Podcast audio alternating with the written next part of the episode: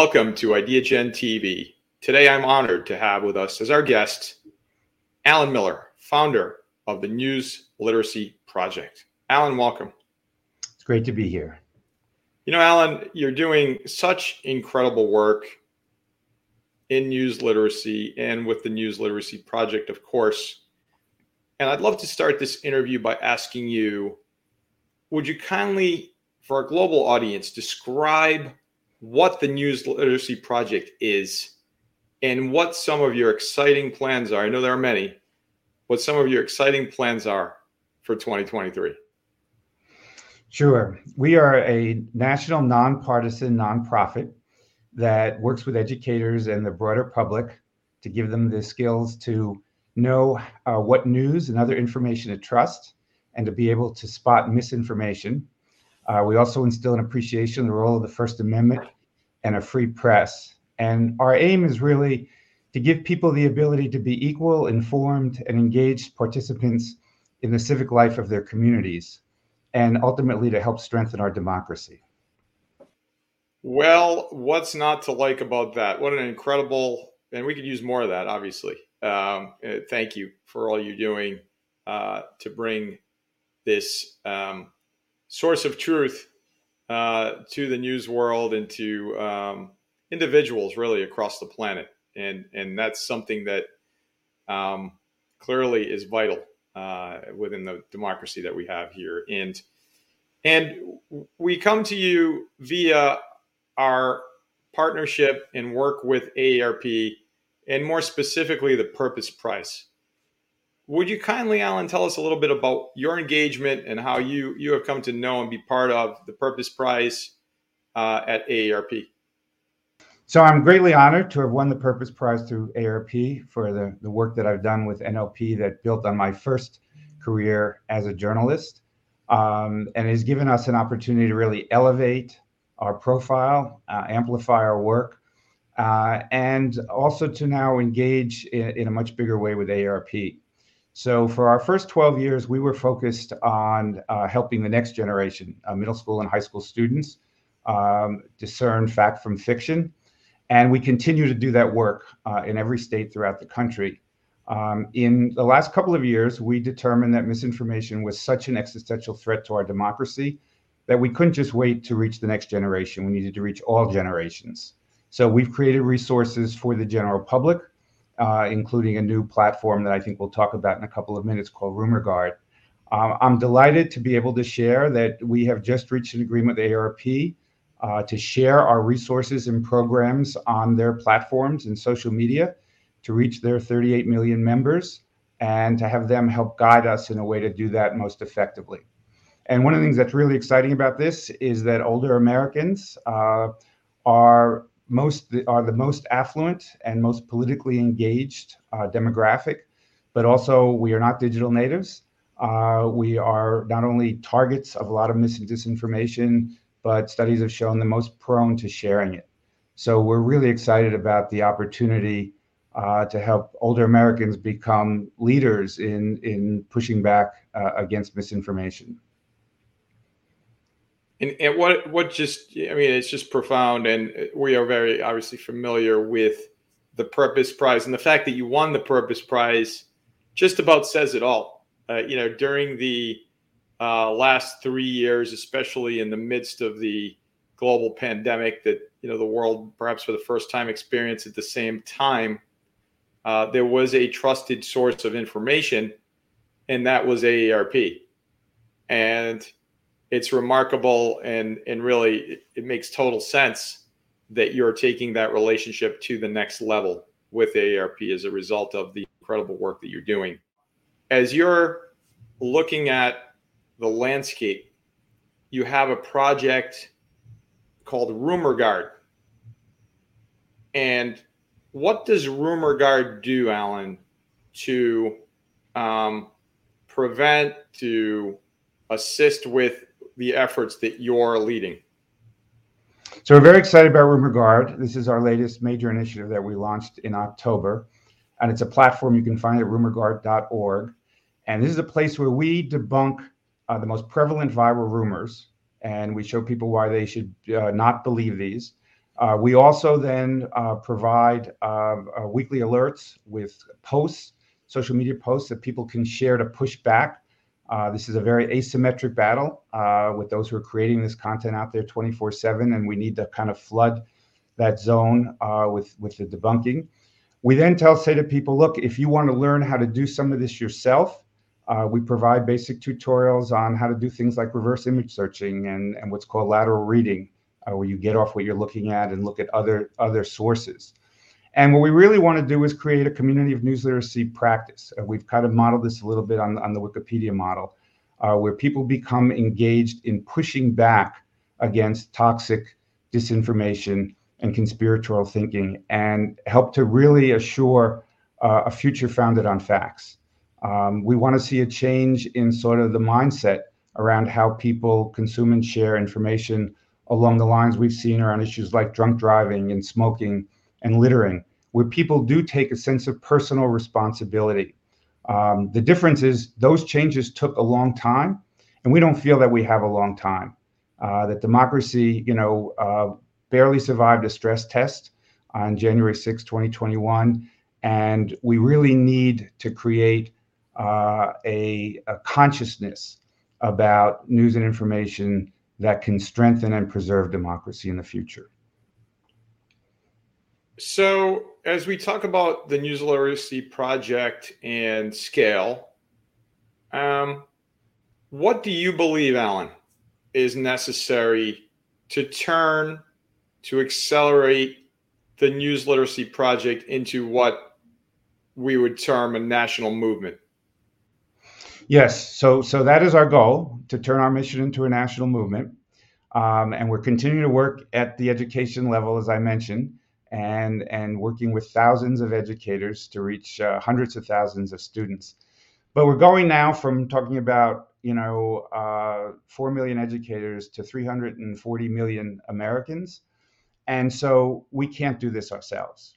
Um, our hope is to leverage our, our proven nonpartisan resources, our expertise, our reputation to work with other organizations that can help us get to massive national scale.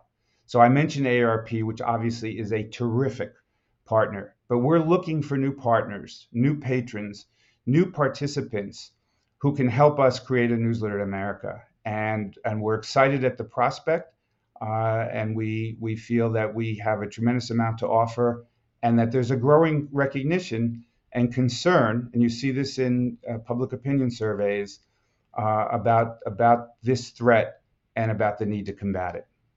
Well, and I think you know the pandemic is a great example uh, of of the need for the trusted source of information.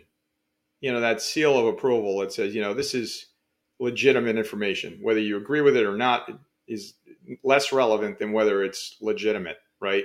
So the you know the ability to share you know trusted information is so vital and i believe you would like to see the news literacy project would like to see spotting how to trust how to identify trusted information is a requirement for high school graduation, which uh, you know in and of itself is profound, right? You believe you want to believe that you pick up whatever newspaper you'd like to read, or coming into this century, you're now on the internet somewhere in looking at Instagram, and what you see is trusted. You're a high school student, you're a middle, whatever student you are, you're about to graduate, and yet you're consuming. And adults, by the way, same thing but high school students, they're consuming information. They don't know what's true, what isn't. Tom Brady retired. Tom Brady's going back. You know, someone posts it, it turns into a viral rumor. He's back. He's going back to the Buccaneers. Is it true? By the time you figure out, you know, that he issues a statement that it's not true, we've wasted a lot of time. And that's not harming anyone maybe the other prospects for his job, but not harming society. So, what will it take, Alan, to develop this skill, this critical thinking skill of identifying identifying that trusted information that we've talked a lot about today as a requirement for education in high school? George, as you just said, uh, we believe this is an essential life skill in the age in which we live. It's really a survival skill. And we would like to see every state adopt it as a requirement uh, for high school graduation. I'm pleased to say that there are now three states that have this requirement Illinois, New Jersey, and Delaware. Uh, Texas does as well. It'll kick in in a few years. Um, and there are other states that are considering it. Um, so we want to advocate and encourage uh, states to move forward uh, and, and to make sure that students have the ability uh, to be equal, informed, and engaged participants in the civic life of their communities and the country. And we think there's a really there's there's really a responsibility. And ultimately, I think this is how you solve this challenge. If you if you make it a requirement for everybody uh, moving out from college into the work world, I mean from high school, excuse me, into the into the work world or into college or elsewhere. You know that's it, it's profound. And and and i'd like to take that maybe a step further. So for our global audience the millions of people that watching this interview what types of mindsets what what what are those markers that we're looking for when we're analyzing the validity the validity of news and content sources and other types of information. What are we looking for, Alan? What can you point to that says, aha, that's legitimate, trusted information? Yes, and it's very important to underscore we, we don't tell people uh, what to trust. We're giving them the tools to make that determination themselves. And so I would say the first thing is to pause uh, when you encounter any piece of content uh, and asking yourself, what are you looking at? Is this purported to be news? Is this opinion? Is this advertising? Uh, is it raw information? Uh, is it something that seems to be intended to inform you in an accurate and dispassionate and transparent way? Or is it something that seeks to sell, to persuade, or very important, to inflame? If it's something that's really appealing to your emotions, that's a red flag. Uh, because when, when something gets us angry or agitated uh, or fearful, uh, sort of the thinking part of our brain often shuts down and, and we react more, more viscerally. Look at the source. Is this a trusted source? Can you tell who created this piece of content? Is it a trusted source? Uh, what are the sources that are cited? Uh, is there evidence uh, to support the facts in, in the piece? Do you have multiple points of view? Are you be given information to allow you to make up your mind about something, or does it seem to be pushing you in a particular direction? Uh, then you might look at the comments. You might look and see whether the, the it's been fact checked uh, by by independent sources, including by by RumorGuard. Um, and particularly if you're seeing it in one place, uh, it, it may well not be true. Especially if it seems to be too good or too outrageous to be true, it's another reason to pause. The other thing to recognize, and you mentioned the pandemic, which is a good example, is that truth often takes time. You need to follow a story over time, especially when there's a fast breaking story that gets a lot of attention and and and appeals to our emotions. Um, as journalists are, or scientists are trying to determine the facts, uh, the bad actors come in and try to really set the narrative. And so that's a particular reason to pause uh, and and to wait until you're confident, particularly not only with whether you trust this, but very important, whether you share it because the the viral rumors, the toxic misinformation can't get the kind of scale that it reaches without so many of us, often inadvertently, uh, spreading this to others. Yeah, that, that's exactly right. And and so these are, as I hear you describe what you know individuals should look for. Uh, what I'm hearing is uh, basic uh, journalistic principles. Would that be right? I mean, you know, uh, multiple points of view, fact checking, source checking. I mean, these are things that maybe have not been as um, as rigorous, perhaps, or subject to the um, economics of what the news business is today. I don't know. you can probably answer that better. So you're exactly right. So we basically take the standards of quality journalism, verification, transparency, accountability, and we use them as an aspirational yardstick against which to measure all news and other information. And we certainly point out that, as you indicated, journalism is imperfect in practice, and we want the public to hold journalists to those standards as well, and, and to demand that and to call things out when they don't achieve those standards. Um, but we also believe that if you're using those standards to measure news and information, um, you will find your way to high quality journalism sources as well as other reputable sources of content. And you'll also be better inoculated to ferret out uh, the kind of disinformation that is so damaging uh, to our public life. Yeah, yeah, it, it, it's incredible. It's almost like citizen journalists uh, keeping uh, keeping that bar as high as possible uh, to make sure that um, that we're getting you know that to that trusted source to that accurate accurate piece of information that you're that's only your, that what you're asking for right you're asking that what you're reading is accurate whether you like what it says or not i don't think that's the point the point is it's factual would that be right so absolutely. I mean, look, today we we are all our own editors on on what we are seeing uh, on our feeds and elsewhere, and we essentially can all be our own publishers. So we want people to play those roles in ways that are credible, responsible, and empower their voices.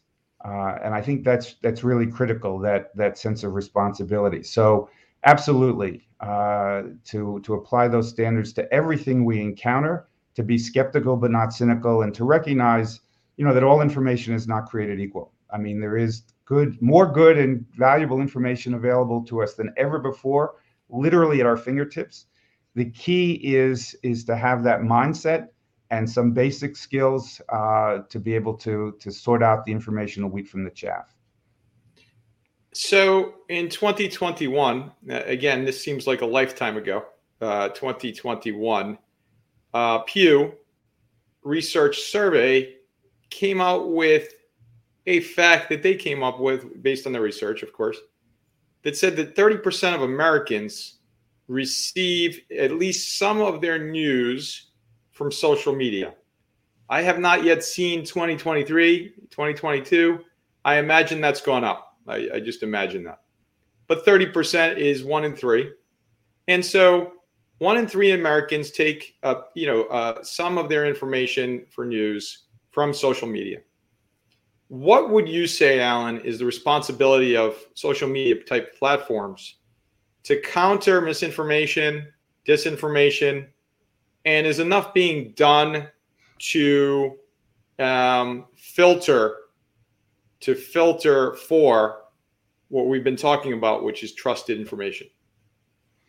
So, you know, starting in 2016, in the wake of that election, uh, we really learned uh, just uh, what was been going on on the social media platforms and uh, how damaging it was, including the Russian disinformation campaign, and how slow the platforms were uh, to address, and in some cases, even to acknowledge what was happening, uh, you know, through the feeds that they were providing.